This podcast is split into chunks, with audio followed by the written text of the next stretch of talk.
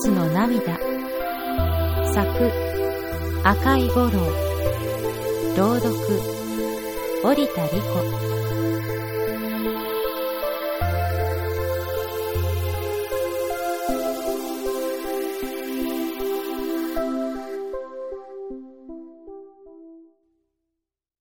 天気のいい日には私の家から富士山が見えた。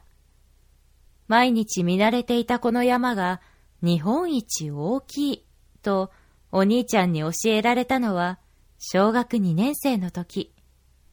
驚いたけど確かに他の山とは全然違うのだからそれももっともだと思った。4年生のゴールデンウィーク、初めて富士山に登る機会が訪れた。お父さんは車を持っていなかったけど、カオルおじさんが私とお兄ちゃんをドライブに連れて行ってくれた。富士山まではかなり遠く、道は混んでいたけど、私は楽しみにしていたことがあったので、車の中でもお行儀よく待つことができた。富士山が近づくと、地平が斜めに見える。それは、ちょっと信じがたい光景だった。傾いて広がる大地の上の家や田んぼや畑。おじさんが、もう山の近くだからね、と説明してくれたけど、お兄ちゃんも私も、その奇妙な世界に目を奪われて、呆然としていた。富士山には、途中まで車で登ることができる。これは大層便利だった。だって、そうでなければ大変すぎて、たくさんの人が来ることができないだろう。みんな富士山には登りたいに決まっている。なんといっても、日本一高い山なのだから。駐車場で車を降りると、風が冷たかった。てっきり頂上まで行くのかと思っていたら、それはとても無理だとおじさんは笑った。確かに、上を見ても富士山の頂上は見えない。登ってみて、その大きさに改めて驚いた。てっぺんで思いっきり、やっほーって叫びたかったけど、私だってそんなわがままを押し通しはしない。歩いて登るのはすごく辛いに決まっているし、約束した時間も迫っていたから。駐車場の近くにちゃんと展望台という景色を見る建物があるので、そこで我慢する。おじさんに尋ねて、私の家の方向を教えてもらった。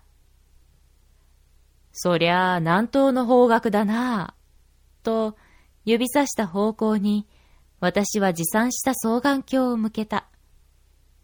今何時？あと5分で3時だ。そろそろいいだろう。私は双眼鏡を覗きながら大きく手を振った。しかし、期待していたものは見えなかった。ちょっと前からうすうす感じていたけど、私の考えはどうやら間違っているらしい。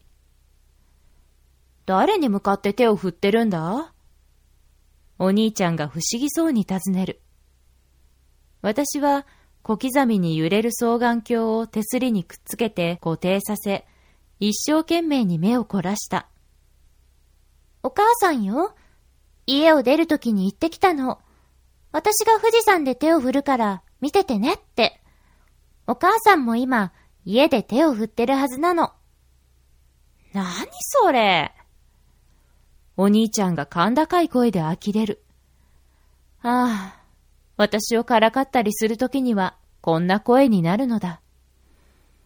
私は自分のやっていることの正当性を主張した。だって、家から富士山が見えるじゃない。だから、富士山からも私の家が見えるはずよ。当然の理屈を言う。だけど、お兄ちゃんもおじさんも笑うだけだ。どうやら、間違っているのは私の方らしい。それはいくらなんでもおかしいよ。と、カオルおじさん。私は自分の考えのどこが間違っているのかよくわからない。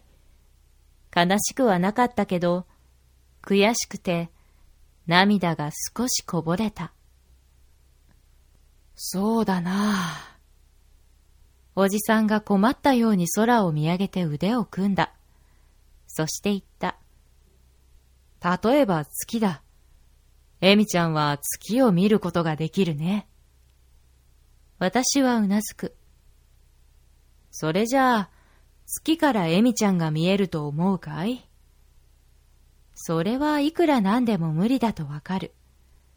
だって、月から見た地球の写真を見たことがあったけど、日本だってわからないほどだもの。そう。それと同じなんだよ。理屈の上ではエミちゃんの家だってこの景色のどこかにある。だから、エミちゃんの言ってることは確かに正しいんだ。でも、人間の目や双眼鏡で覗いたぐらいでは、とても見ることはできないだろうね。ふーん。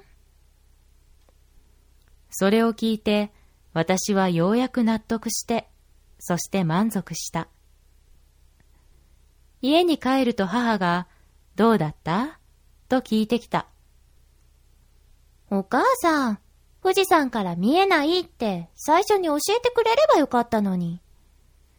と、怒って言うと、母は洗濯物を畳みながら笑った。私はちゃんと富士山に向かって手を振りましたよ。恵美子があの山のどこかで手を振っていると思うだけで面白かったわ。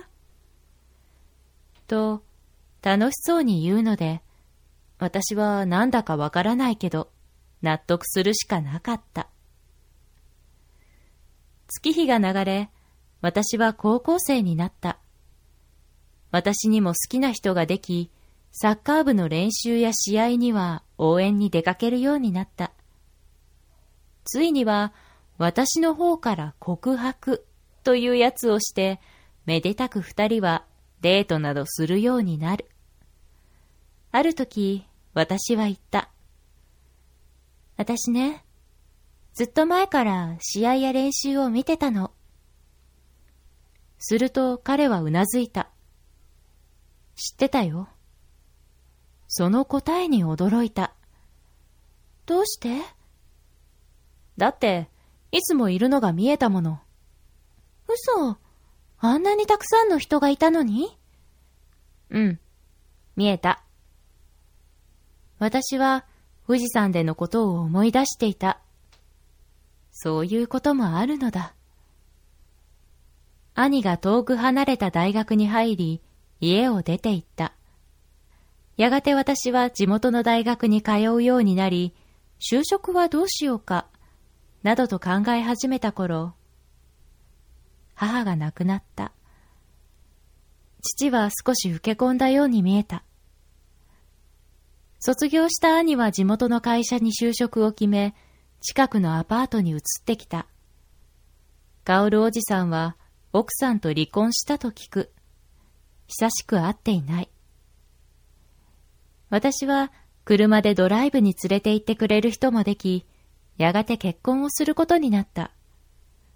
母に見て欲しかったウェディングドレスを彼と選び、式の日程や段取りを決めた。結構大変なことだった。久しぶりに二人とも暇で、お天気もいい5月の日、彼がドライブに行こうと言い出した。どこがいい？私は迷わずに、富士山、と答えた。相変わらず、ふもとでは大地が傾いていた。15年ぶりの富士山の展望台は、記憶に残っているのとは違って、ちょっと狭く汚れていた。彼は持参したオペラグラスであたりを見回してたけど、やがてため息をついた。ダメだ。こんな双眼鏡じゃ何も見えないや。そう。ここからは何を見るにしても遠すぎるのだ。ねえ、今何時？尋ねると彼は腕時計を見る。3時5分前。なんか食べようか。後で。私は記憶をたどり、南東の方角が見渡せる場所に向かった。昔よりは建物が増えたような気もするが、あまり正確に覚えてはいなかった。展望台の手すりから身を乗り出して、私は両手を振る。この景色のどこかで。悲しくはなかったけど、懐かしくて涙が少しこぼれた。